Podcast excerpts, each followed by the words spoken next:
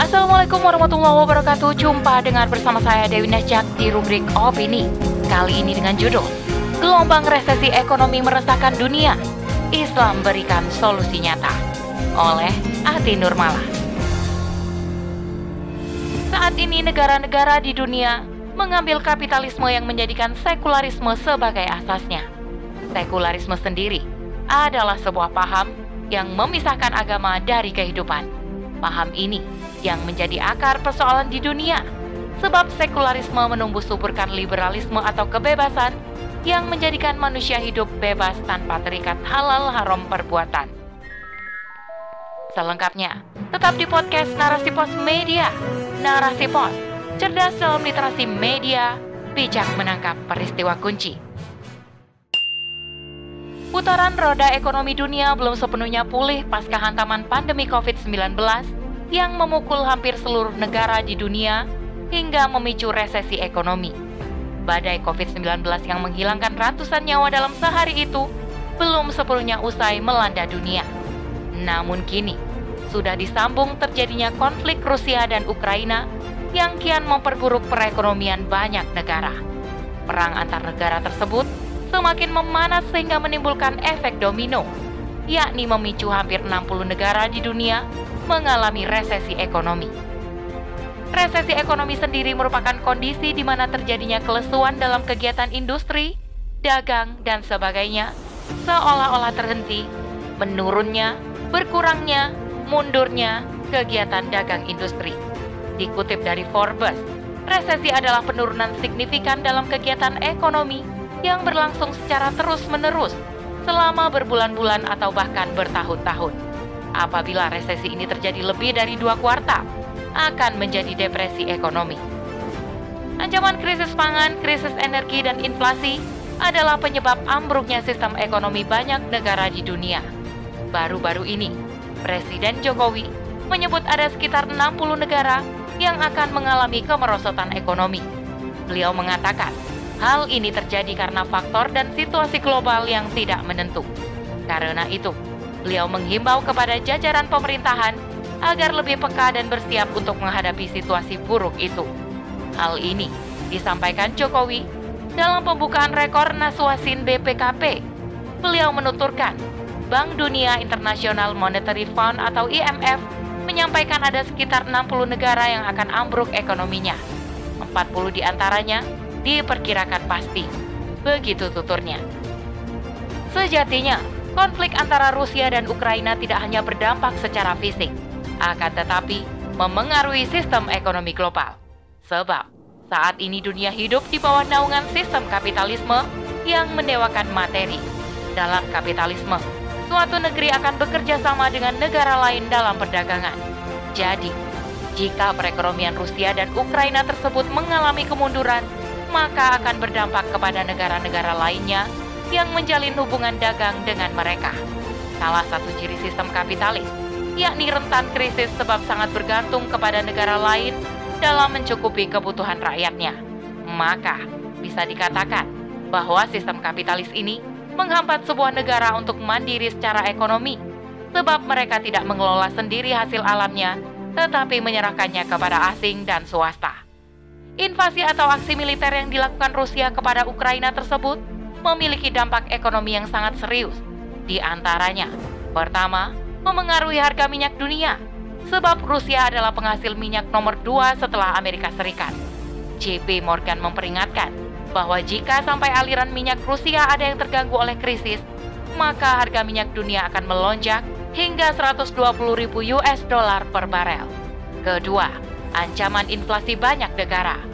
Dampak dari konflik ini memicu kenaikan harga yang terus-menerus. Bahkan bukan hanya harga minyak saja yang mengalami lonjakan, tapi energi, aluminium, logam, dan palladium juga ikut naik.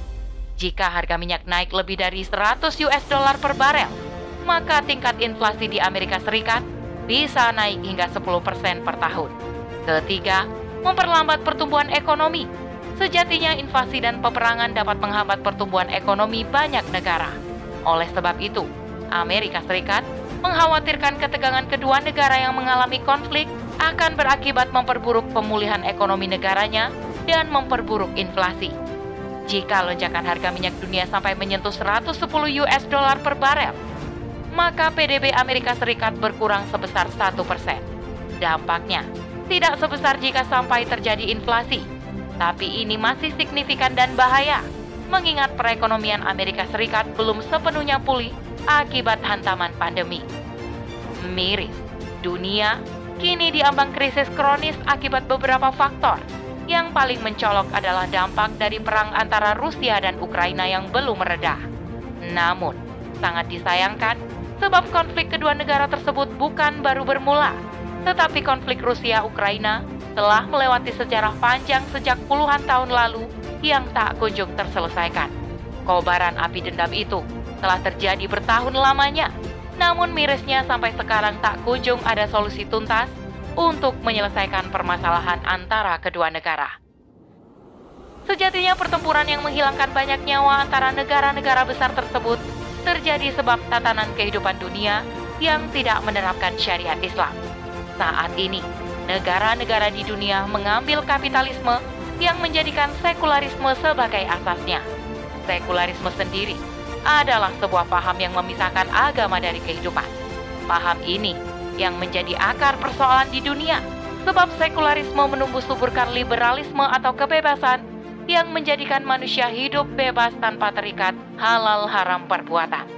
Permasalahan ini tidak akan membaik kecuali dengan menerapkan syariat Islam kafah dan menegakkan negara yang menjadikan Islam sebagai ideologinya, serta menjadikan hukum Allah sebagai landasan untuk menjalankan roda pemerintahan.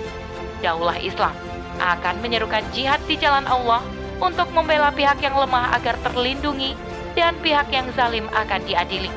Sedangkan dalam menangani krisis ekonomi, Daulah Islam mempunyai prinsip yang menjadikan sistem ekonomi Islam anti krisis. Prinsip-prinsip tersebut adalah sebagai berikut. Pertama, sistem ekonomi Islam mengharapkan riba, baik riba nasiah atau pembayaran yang ditangguhkan atau utang, maupun riba fadl atau transaksi barang sejenis tapi ada imbalan atau tambahan pada salah satu barangnya. Sehingga, Daulah Islam akan memberhentikan praktek perbankan konvensional berbasis ribawi dan seluruh aktivitas apapun, baik individu maupun bisnis, yang mengandung unsur riba dan tidak sesuai syariat. Hal ini, sebagaimana firman Allah dalam Quran Surah Al-Baqarah ayat dua ratus tujuh puluh lima.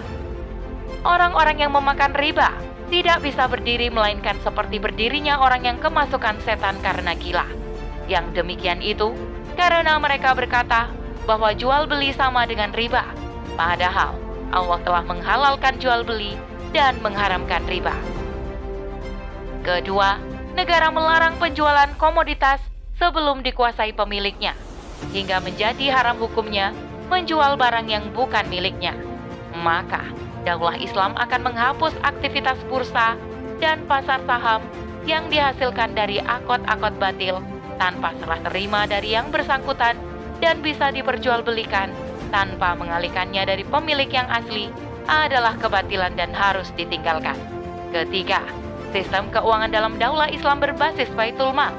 Negara tidak akan mengambil utang luar negeri sebagai solusi pembiayaan bangunan, sehingga tidak terjebak dalam utang dan membuat negara memiliki kebebasan dalam memberikan sumber daya alam kepada asing maupun swasta seperti yang sekarang ini. Dengan menerapkan negara tanpa utang tersebut, maka akan menghindarkan Daulah Islam dari politik balas budi atau disetir oleh asing. Selain itu, Daulah Islam membagi tiga pos kepemilikan, yakni pos kepemilikan negara, individu, dan pos kepemilikan umum. Pos kepemilikan umum diperoleh dari pemanfaatan dan pengelolaan sumber daya alam milik umum atau milik rakyat, seperti laut, hutan, sungai, pertambangan, dan aset-aset lainnya. Hal ini, sebagaimana hadis Rasulullah, bahwa kaum muslim berserikat dalam tiga perkara, yaitu padang rumput, air, dan api. Hadis riwayat Abu Dawud dan Ahmad. Sedangkan, posisi negara hanya berfungsi sebagai pengelola harta milik umum dan hasilnya akan dikembalikan seratus persen ke dalam Baitul Maal untuk kemaslahatan rakyat. Dengan penerapan sistem ekonomi Islam seperti ini, menyebabkan kebutuhan pokok masyarakat terpenuhi, baik dari sandang, pangan, papan, maupun kesehatan, seperti rumah sakit dan apotek maupun pendidikan, seperti sekolah dan fasilitas umum lainnya. Demikianlah gambaran sistem ekonomi Islam yang anti-krisis. Sedangkan kondisi ekonomi yang diatur menggunakan sistem kapitalisme yang notabene adalah buah pikir manusia rentan mengalami krisis. Tapi nahasnya, mayoritas negara di dunia menggunakan kapitalisme sebagai sistem bernegara. Padahal, pemerintah dalam sistem kapitalis itu hanya sebatas regulator kebijakan saja.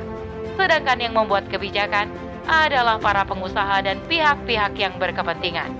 Dalam sistem kapitalis, utang dijadikan sebagai jalan keluar atas setiap permasalahan.